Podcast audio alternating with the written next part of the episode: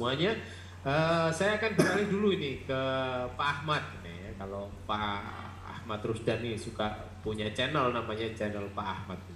Nah Pak Ahmad, halo? J, uh, Ustadz uh, ya. Mujianto, monggo silakan. Ya, Pak Ahmad, uh, di dunia LGBT ini para pendukungnya juga membuat sebuah ungkapan bahwa LGBT ini adalah uh, sesuatu yang terkait dengan genetika ya seolah-olah ini adalah sesuatu yang uh, diturunkan dan kemudian manusia tidak bisa menolak karena sudah ada di dalam gen gitu. Nah ini mungkin Pak uh, Ahmad bisa menjelaskan ini uh, mungkin dari temuan-temuan dan juga hasil-hasil uh, penelitian. Silakan. Ya, uh, jazakallah khairan atas uh, pertanyaannya ini ini menarik ya. Jadi kalau kita bicara mengenai genetik, kita nih sebetulnya perlu memframing pertanyaan besarnya dulu. Ya. Hmm.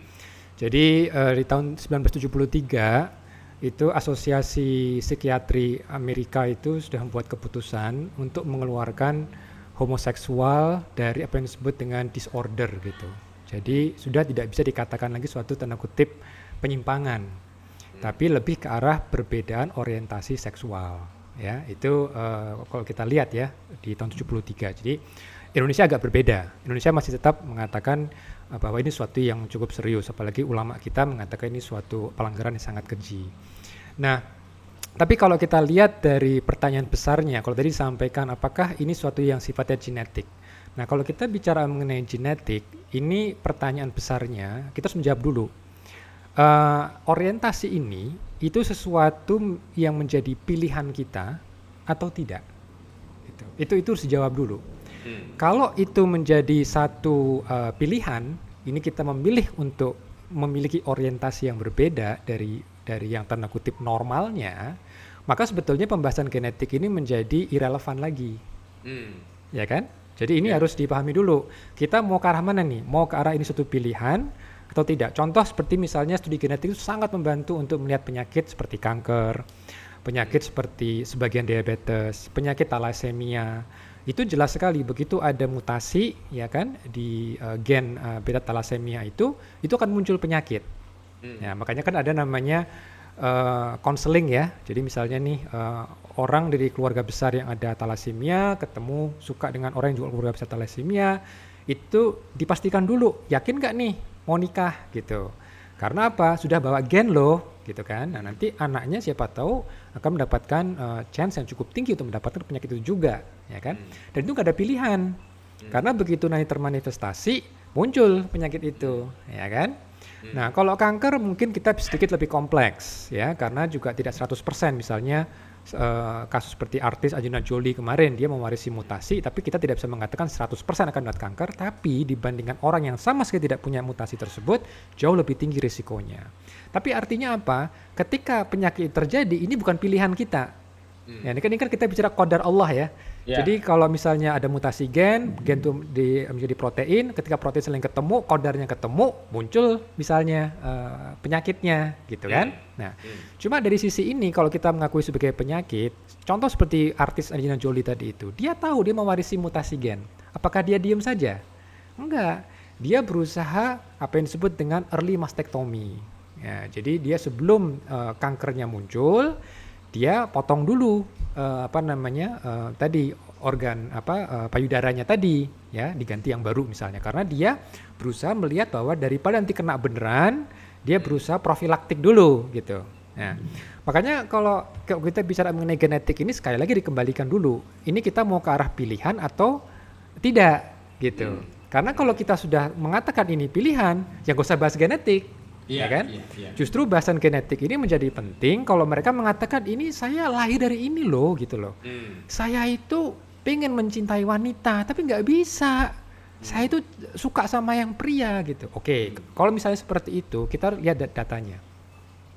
Jadi uh, salah satu pendekatan untuk melihat apakah ada faktor genetik itu kita melakukan apa yang disebut dengan studi orang kembar. Oke. Okay. Jadi orang kembar itu ada dua macam, Mas Mujianto. Yeah. Ada kembar monozigotik, ada hmm. kembar dizigotik. Oke. Okay. Bedanya apa? Kalau kembar monozigotik itu berasal dari telur dan sperma yang sama. Hmm. Nah, tapi mestinya kan satu telur satu sperma jadinya satu bayi kan. Hmm. Nah, tapi qadarullah ya, ini juga menarik nih dari Allah ini ya. Sebagian dia bisa ber, berpisah secara sempurna, walaupun memang kadang-kadang ada yang nggak sempurna juga, gitu kan. Contoh yang terkenal itu uh, satu tubuh tapi kepala dua itu juga mungkin apa namanya suatu perbedaan ya eh, dalam dalam masalah biologis gitu. Tapi kalau kita bicara monozigotic twin itu betul-betul dari satu telur satu sperma. Artinya apa? Ini genomiknya identik mas. Hmm. Ya, jadi genomiknya identik. Kalau yang namanya dizygotic DZ itu artinya beda telur, beda sperma, tapi pertumbuhannya bareng.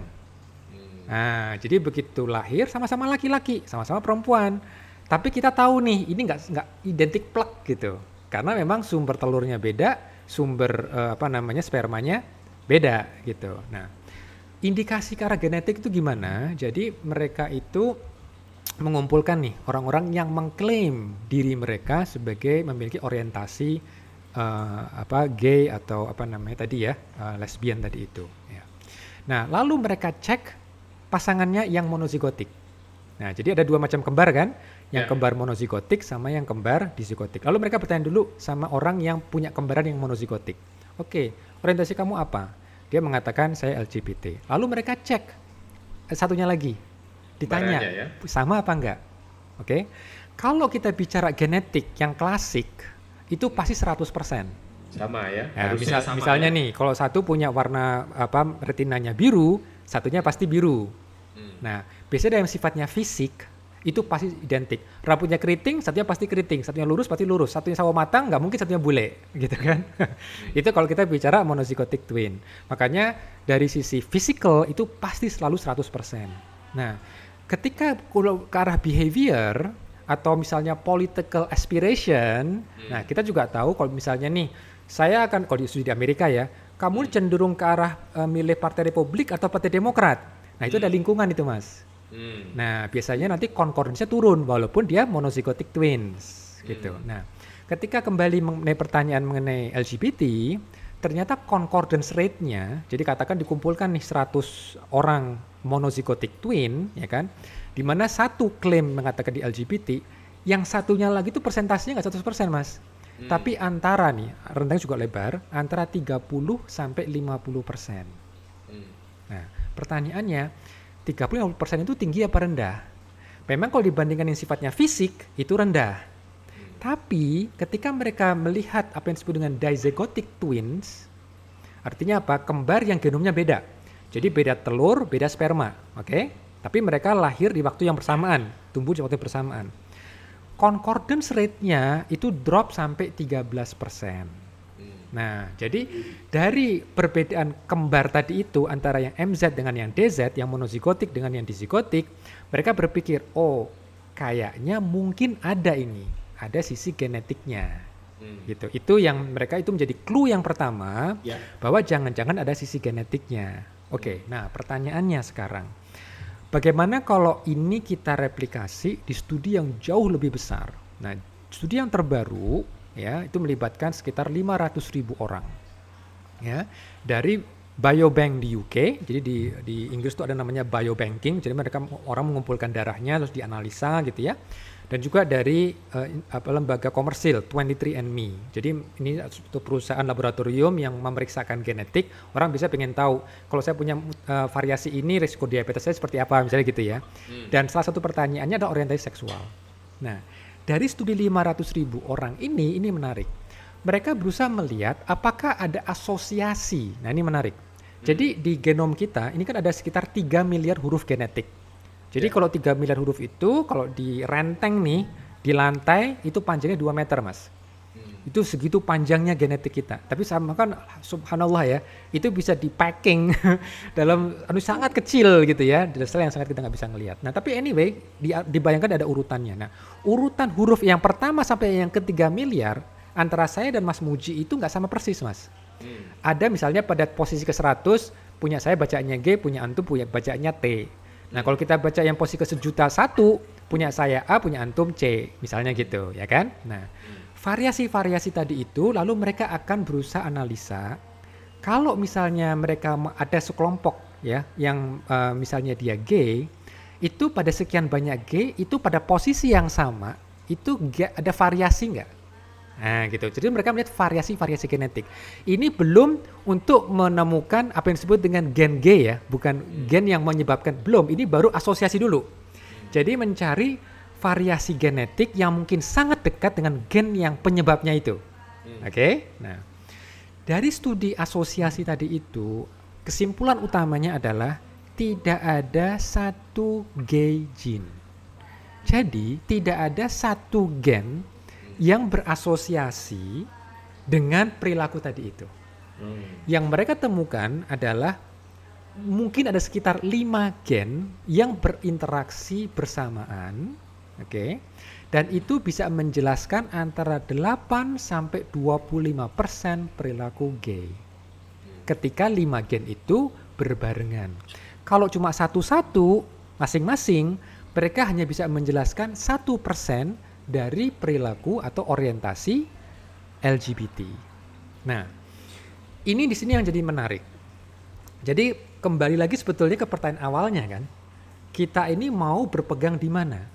Apakah orientasi ini sesuatu yang bisa kita punya pilihan atau kita tidak punya pilihan? Ya. Nah dari data seperti ini minimal kita juga tahu dan mereka akui bahwa ini bukan masalah satu gen. Jadi kalau misalnya dikatakan ada namanya gen gay gitu ya, ini dari studi ini sudah jelas sekali. Ya. Hmm. Jadi kalau misalnya oh mungkin 500 ribu kurang, kita perlu 10 juta gitu kan. Kalaupun ketika sampai 10 juta ya sama aja sama ya. saja karena itu sangat kecil sekali. Nggak bisa misalnya begitu dikejar satu juta jadi ketemu nih 70% satu gen yang bisa enggak juga. Sains tuh nggak nggak bekerja seperti itu gitu ya. Uh, artinya kan uh, apa namanya uh, sistematika berpikirnya ada masalah kalau seperti itu. Nah hmm. maka di sini akhirnya memang perlu di, dianggap bahwa ini suatu adalah yang pilihan. Dan yang mungkin bukan genetik Mas Mujianto tapi lebih ke arah epigenetik. Hmm. Nah, apa itu epigenetik? Jadi epigenetik ini adalah satu regulasi yang mungkin bisa menjelaskan adanya perbedaan penampakan tetapi tidak bisa dijelaskan oleh genetik. Karena kalau oleh genetik, genetik kan sama nih.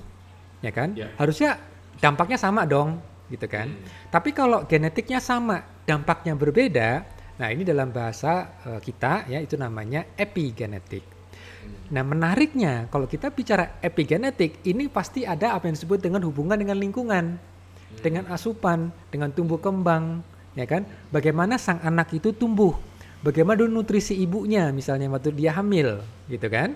Karena apa? Karena kita sekarang juga tahu ketika bayi dalam perkembangan itu itu ada tambahan modifikasi-modifikasi kimia pada genom si bayi gitu kan dan ini bisa karena misalnya asupannya apakah cukup apa tidak apakah ibunya stressful apa tidak gitu kan makanya nih ini juga side project, side topik ya penting nih ibu hamil itu dijaga nih nggak cuma asupannya tapi juga psikologinya karena nanti bisa berpengaruh pada epigenetik si bayi gitu.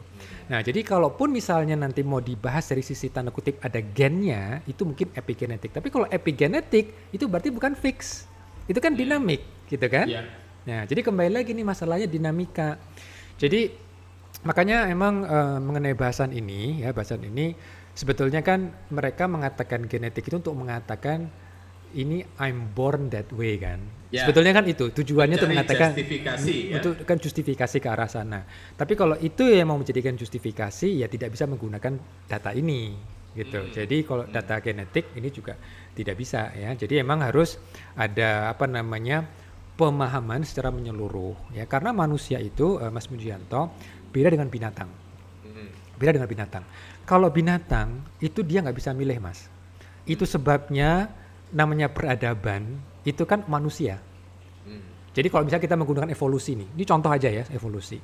Ketika misalnya seorang eh, seorang lagi seekor binatang dia mau menyelam ke laut kalau evolusi mengatakan apa? Nanti kan nanti ada banyak sekali variasi-variasi. Sebagian mungkin punya punya ekor yang bisa yeah. atau punya ini kan, punya sirip gitu kan.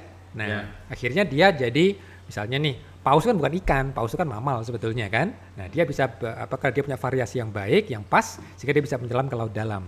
Manusia nggak perlu berubah secara fisik. Ini yang unik. Manusia ketika dia pengen menyelam ke laut dalam, ngapain dia harus merubah apa tangannya Fisiknya. menjadi sirip, nggak perlu. Dia bikin kapal selam, Hmm. ya kan? Itu sebabnya binatang tidak akan dihisap oleh Allah Taala. Taala. Kenapa? Karena binatang tuh nggak bisa, dia tuh udah terkunci, kodarnya udah terkunci. Tapi manusia dengan mengetahui kodar apa yang Allah telah ta- tampakkan, ini kan ayat semua nih kan, ini kan ayat yang Allah tampakkan. Manusia tuh bisa punya keputusan. Makanya Ibnu Rushdi itu mengatakan apa? Manusia itu orang yang makhluk Allah yang selalu deliberating, yang selalu calculating. Ini manfaat buat saya apa nih? Dampak buat saya apa? Nah, pemikiran seperti itu yang Allah pasti akan tanya. Nah, kenapa kamu memilih itu? Nah, itu yang seharusnya kita kembalikan ke pertanyaan besarnya.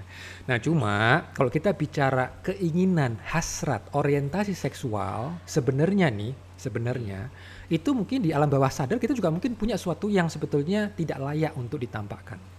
Sebenarnya. Contoh, ulama kita kan pernah membahas orang yang suka berhubungan dengan mayit misalnya. Orang yang suka berhubungan dengan binatang. Bener nggak? Itu kan kadang difantasi orang yang nampaknya normal gitu ya, dia punya istri. Tapi yang namanya fantasi kan bisa aja kan, bener nggak? Cuma di sinilah mungkin ujian bagi orang tersebut.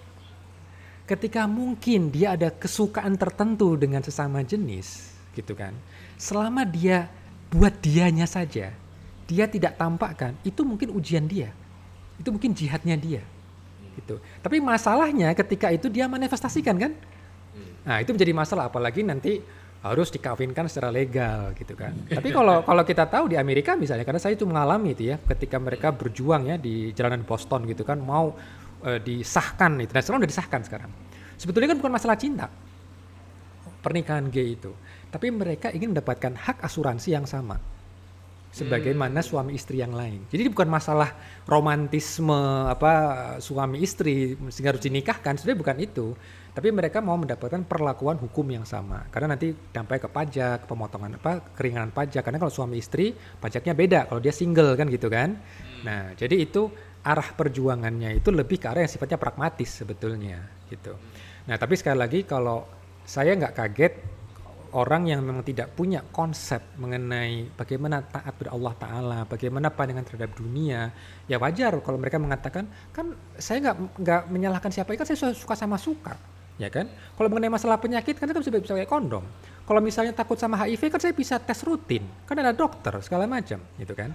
Tapi kan masalahnya kalau sebagai orang Islam, nah pertanyaan besarnya itu kembalikan lagi, ini itu bagian ranah pilihan atau bukan? Gitu. Bahkan penyakit aja yang ada faktor genetik yang sangat jelas, itu pun kita juga tidak menyerah kan? Kita berusaha, oh ternyata saya punya mutasi bawaan nih sejak lahir dan saya tahu eh, bagaimana cara gen ini bekerja. Artinya apa? Saya akan deteksi dini lebih awal. Karena konsep utamanya ini adalah suatu yang perlu dihindari. Gitu. Bukan sesuatu yang malah ya udah biar aja kena kanker kan enggak kan? Gitu. Nah, jadi itu apa namanya sisi yang perlu kita kita perlu lihat gitu ya. Memang eh, perdebatan secara filosofis pada ujungnya memang kembali lagi bagaimana seseorang itu memandang dunia. Itu aja sebetulnya. Kalau dia memandang dunia bahwa dunia hanya di dunia ini saja, ya itu makanya seperti di, Suka-suka ya suka-suka seperti di Inggris itu mereka mengibarkan bendera itu karena kan konsep peradaban di Inggris itu kan tidak melihat ada namanya hidroksilabilah kan? Tidak ada namanya ikatan bagaimana nanti dunia ini setelah mati ini mau ke mana sih? Kita ini akan dihisap apa enggak sih pilihan-pilihan kita? Nah itu Mas Burjanto Baik, luar biasa ini menarik eh, apa yang tadi disampaikan. Ya intinya juga eh, kita bisa tangkap ya dari eh, apakah ini sebuah eh, apa namanya genetika. Ya ini ada sebuah penelitian ya saya sempat tadi eh, kutip bahwa eh, di salah satu eh, penelitian yang dilakukan ya terhadap 400 470 ribu sukarelawan ya, di Inggris dan Amerika dan tadi mungkin sudah dijelaskan dan kesimpulannya bahwa gen homoseksual itu adalah sebuah mitos gitu. Jadi bukan bukan apa namanya sudah dijelaskan tadi ya harusnya kalau kalau itu berarti kan nampaknya semua harus sama gitu kan tapi ternyata eh, penelitiannya eh, menuju seperti itu. Nah saya beralih eh, sebelum beralih ini eh, kalau selama ini kan eh, di apa namanya dijelaskan juga bahwa uh, orang yang melakukan hubungan seksual sesama itu akan menerima dampak yang lebih besar gitu dengan uh, apa namanya uh, orang yang memang menikah sesuai dengan fitrah manusia. Nah, uh, mungkin bisa dijelaskan ya dampak-dampak buruk gitu ya. Ini bukan sebagai apa namanya hanya karena dampaknya, tapi memang faktanya memang dampak buruknya itu banyak sekali terjadi di uh, dunia ini. Bisa dijelaskan ini, Pak? Ya, uh, dampak ini ya. Oke. okay. Nah, kalau dari dampak ini memang kita dari sisi ilmu ya, kita harus hati-hati juga. Uh, contoh seperti kita ambil seperti HIV misalnya gitu ya. Mungkin itu yang dimaksudkan uh, ya. HIV. Oke. Okay. Sebenarnya kalau kita lihat uh, eh, HIV itu sendiri itu bisa menjangkiti baik yang homoseksual maupun yang heteroseksual. Ya. Nah, kenapa kok bisa? Contoh, uh, karena kan namanya orientasi seksual ya. Ketika seseorang misalnya nih uh, seorang homoseksual ya, dia kembali ke istrinya, dia bisa menularkan HIV itu. Oke, jadi yang pertama yang saya mau jelaskan dulu bahwa infeksi HIV itu bisa berlaku pada kasus homoseksual dan heteroseksual. Dan penularannya tentu tidak harus selalu melalui hubungan seksual, tetapi juga melalui transfusi darah. Ya, jadi memang pertama kali ini, ini kenapa saya harus sampaikan ini, ketika misalnya kita mendengar seseorang ternyata dia mendapatkan HIV, kita jangan otomatis mengatakan, oh ini jangan-jangan kamu pernah main ya, misalnya gitu, ya atau mulai berpikir jangan-jangan pasangannya yang nakal gitu. Tapi kita juga tahu ada misalnya dia pernah uh, transfusi darah gitu. Itu itu sebetulnya poin saya di situ. Hmm. Ya.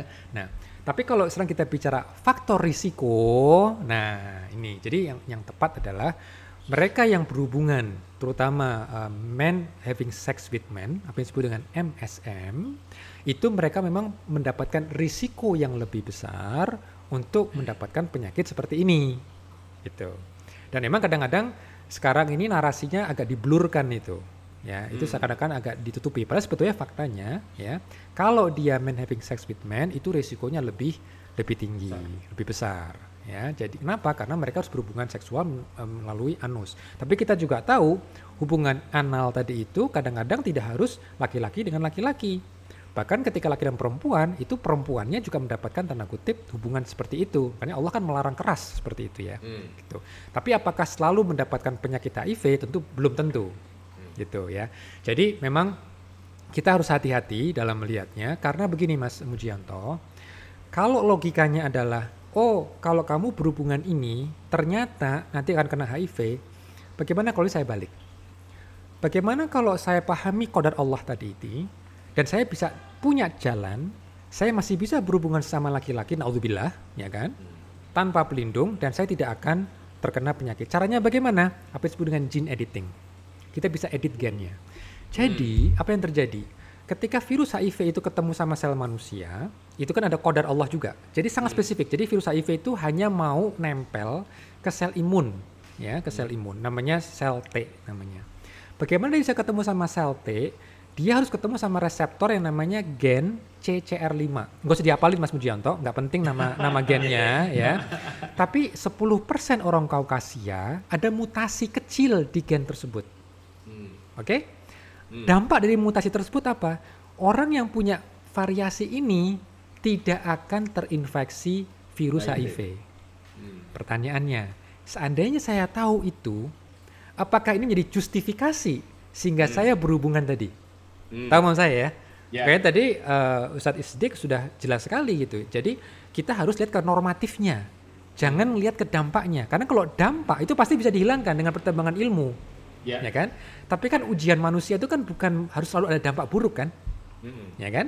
Ya seperti misalnya nih kayak di, di Nordic countries misalnya. Orang itu kasual sekali ketemu sama apa namanya laki perempuan di bar gitu ya baru kenalan dua jam habis itu mereka pulang bareng ke apartemen mereka berhubungan gak masalah. Apakah mereka takut penyakit STD enggak juga. Hmm. tingkat STD itu lebih tinggi di justru di negara berkembang. Hmm. kenapa? Karena mereka tahu ilmunya Mas Pujianto hmm. mereka tahu bagaimana mengantisipasi risiko. Nah, mereka tahu mitigasi risikonya. Karena kan ini kodar Allah juga kan gitu makanya hati-hati karena ini adalah sebetulnya dampak ya atau su bukan sesuatu yang apa ya jangan sampai ini menjadi alasan ini dilarang gitu. Ya.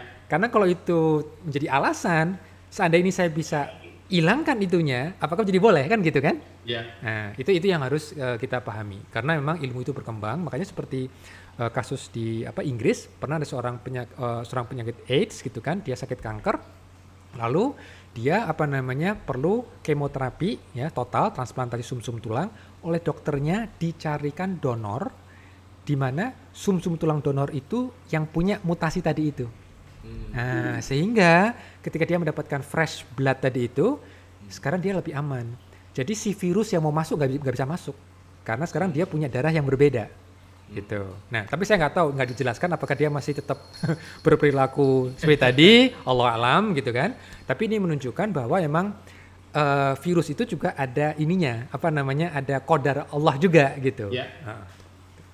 Baik, ya jadi penting kenapa saya tanyakan tentang dampak karena sebagian orang itu uh, memulainya dari dampak gitu ya. Hmm. Jadi wah kalau kamu begitu nanti begini hasilnya ya sehingga supaya tidak begini maka jangan lakukan. Padahal kan, tadi sudah dijelaskan oleh Ustadz Sidik tentang normatif ya tentang uh, bagaimana perilaku yang seharusnya dan apa pun yang tadi apakah nanti berdampak atau tidak itu kan uh, tetap sama semuanya dosa gitu ya.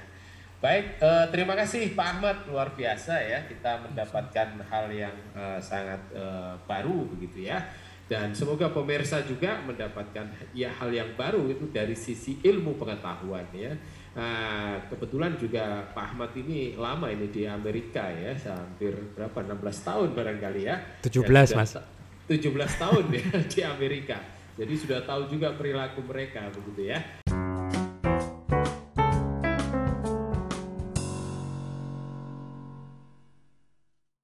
Kepada Pak Ahmad, ya ini mungkin ada hal yang perlu disampaikan Pak.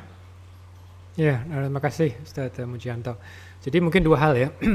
yang pertama, kalau kita mau mengatakan bahwa um, perilaku gay itu adalah suatu yang tanda kutip alami atau bukan suatu pilihan karena lahir sejak orok gitu misalnya hmm. kita saat ini terbukti dari data yang ada faktor genetik itu sangat kecil kalaupun ada gitu jadi kalau misalnya memang betul itu ada faktor genetik harusnya akan kelihatan dengan jelas tapi kenyataannya studi yang terakhir hampir melibatkan 500 ribu orang ya tidak ditemukan ada yang disebut dengan gen G itu tidak ada yeah Artinya apa? Artinya mayoritas perilaku gay tidak bisa dijelaskan secara genetik.